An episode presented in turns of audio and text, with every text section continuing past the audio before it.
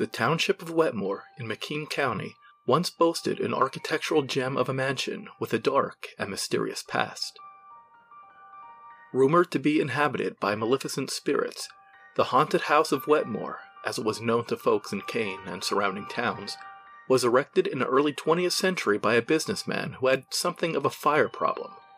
That is to say, that every building he owned was destroyed by a bizarre series of fires over a period of several decades, fires for which there was no discernible cause.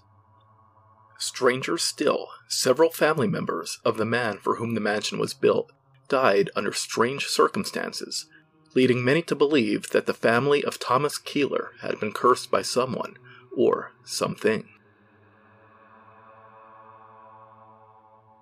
Thomas Keelor, a wealthy lumber merchant, was born in Cincinnati in 1832 and spent his early adulthood in the state of Indiana. At the age of 30, he arrived in Pennsylvania with his young bride, Sarah, and made a small fortune in the oil business in Venango County. He invested his earnings by purchasing large tracts of timber around Wetmore and building sawmills, which he connected with his own private railroad. As luck would have it, when oil and natural gas was discovered on one of his properties in 1881, it only added to his wealth, and he soon became one of the most prosperous citizens in northwestern Pennsylvania. Thomas Keelor also owned several other businesses in the area, including a chemical plant and a general store. In 1904, he erected a palatial home along Wetmore Road and resided there until his death in 1912 at the age of 80.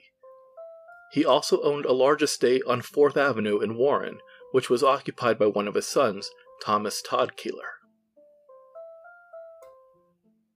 Keelor's death in 1912 was not a surprise. He had been in poor health for several years, and his obituary warranted a mere three paragraphs in the local paper. The Keelor mansion continued to be occupied by his widow, Sarah Ward Keelor, until her death three years later, also at the age of 80. As was the custom at the time, both funerals were held inside the home. While Mr. and Mrs. Thomas Keelor were long lived, the same could not be said for their offspring. At the time of Sarah's death in 1915, only three of her nine children were still living. So much for genetics. Yet none of the children wanted to live in a Keelor mansion for some reason, and so it became abandoned. The reason for this is unclear, but it would appear that paranormal activity may have played a role. According to reports, strange sounds were often heard coming from inside the deserted home. The October 25, 1929 edition of the Kane Republican states It was not long until weird tales of slamming doors and clanking chains and ghostly lights emanated from Wetmore, and the Keelor homestead soon became known as the Haunted House of Wetmore.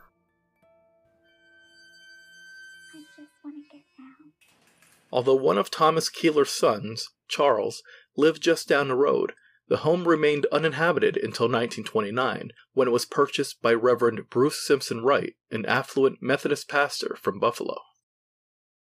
As for the three children who were living at the time of Sarah Keelor's demise, these included Thomas Todd Keelor of Warren, Charles Edgar Keelor of Wetmore, and Rebecca Keelor Russell of Warren. Rebecca passed away one year after her mother in 1916. Thomas Todd died in October of 1917 at the age of 55 after a lingering illness, just two years after his mother. Thirteen months later, Thomas Todd's 22 year old daughter, Berenice, died suddenly after a brief illness.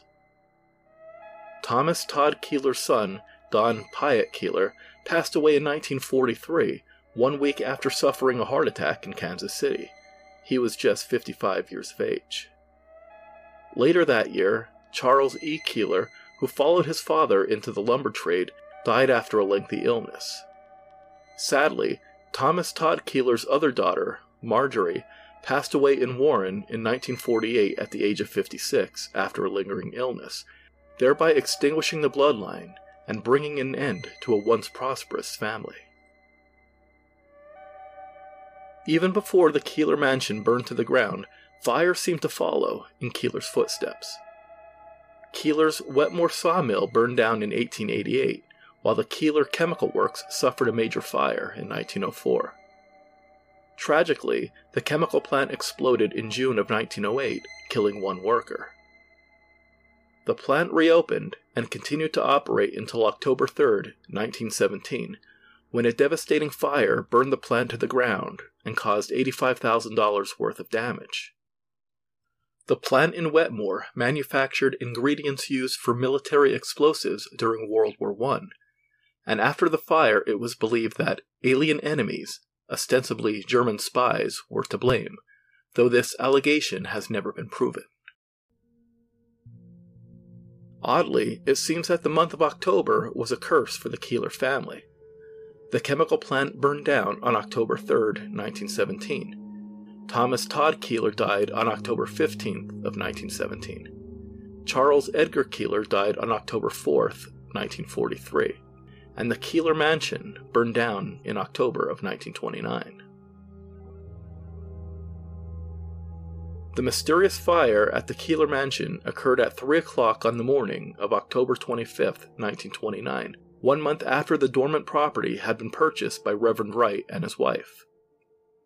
Charles Keelor, who refused to live in the mansion but resided nearby, was the one who first noticed the flames. According to Charles Keelor, when he reached the mansion, he found that it was engulfed by flames and realized at once that there was no hope of saving it. When he notified the Kane Fire Department, Chief John Valentour said that a five mile run to Wetmore would be useless, considering the severity of the blaze and the fact that there were no hydrants in Wetmore. As there was no risk of the fire spreading to other dwellings, it was decided to let the fire burn itself out.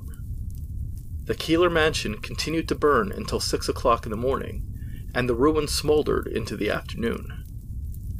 By evening, all that remained were the chimneys and cellar walls.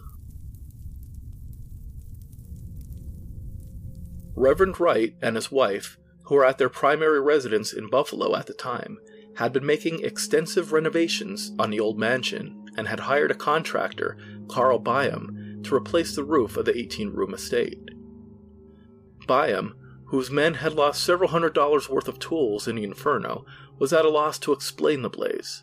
He swore that none of the appliances had been turned on that day, and scoffed at the idea that one of his workmen had left a smoldering cigarette inside the building. None of them were at the mansion at the time the fire started. But what made this particular fire perplexing was the fact that the Keelor mansion had already caught on fire twice that year. This led many to believe that some less than holy types around town hadn't taken too kindly to a preacher moving into the place and had set the fire intentionally. However, authorities refused to believe this theory. As for Reverend Wright and his wife, they were determined to rebuild, even though it was reported that it would take $20,000, roughly $350,000 in today's currency, to make the structure habitable. Nonetheless, by July of the following year, the Keelor mansion had been rebuilt by the Reverend, who christened his new summer home Wrightwood. This, of course, begs the question where the heck did a Methodist minister get the money to buy a lumber millionaire's 18 room mansion as a second home? Upon Wright's sudden death from a heart attack in 1942, his obituary stated that he went directly into the ministry after his graduation from Allegheny College in 1905 at the age of 19. So apparently, preaching must have been a pretty lucrative profession back in the days of the Great Depression. In a burning quirk of irony, the Reverend's death occurred on the same day as the Cocoanut Grove nightclub fire in Boston, which claimed 492 lives. The Wrightwood estate, built upon the foundations of the ill fated Keelor Mansion, remained the home of the Reverend's widow, Margaret, until the early 1960s.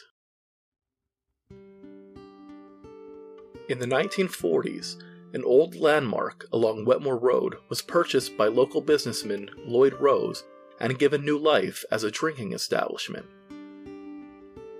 The Colonial Inn, as this business was anachronistically named, was situated on the immense 500 acre parcel of land once owned by Thomas Keelor.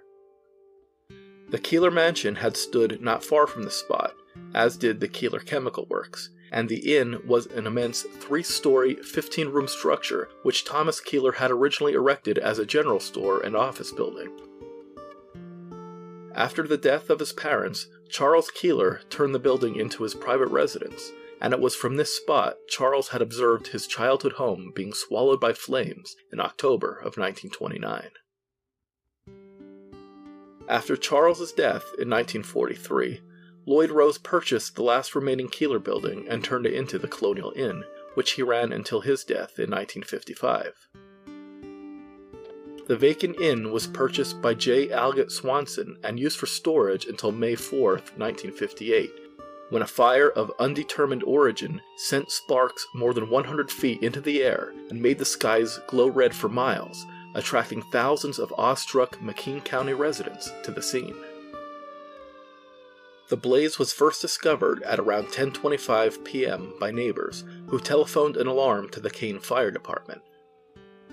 By the time Fire Chief H.D. Garner reached the inferno, the entire rear of the building was engulfed in fire, and flames had broken through the roof. Although the firemen fought valiantly, no part of the structure survived, and while State Police Fire Marshal John Paxton conducted a full investigation, the cause of the fire could not be determined. And so ends the strange tale of Thomas Keelor, the cursed man who erected three buildings in Wetmore, which all burned to the ground, years apart, under mysterious circumstances. Was it just a matter of bad luck? Was some lifelong enemy of the Keelors lurking in the shadows, waiting to set ablaze everything that Keelor had built? Or was some darker, stranger force at play?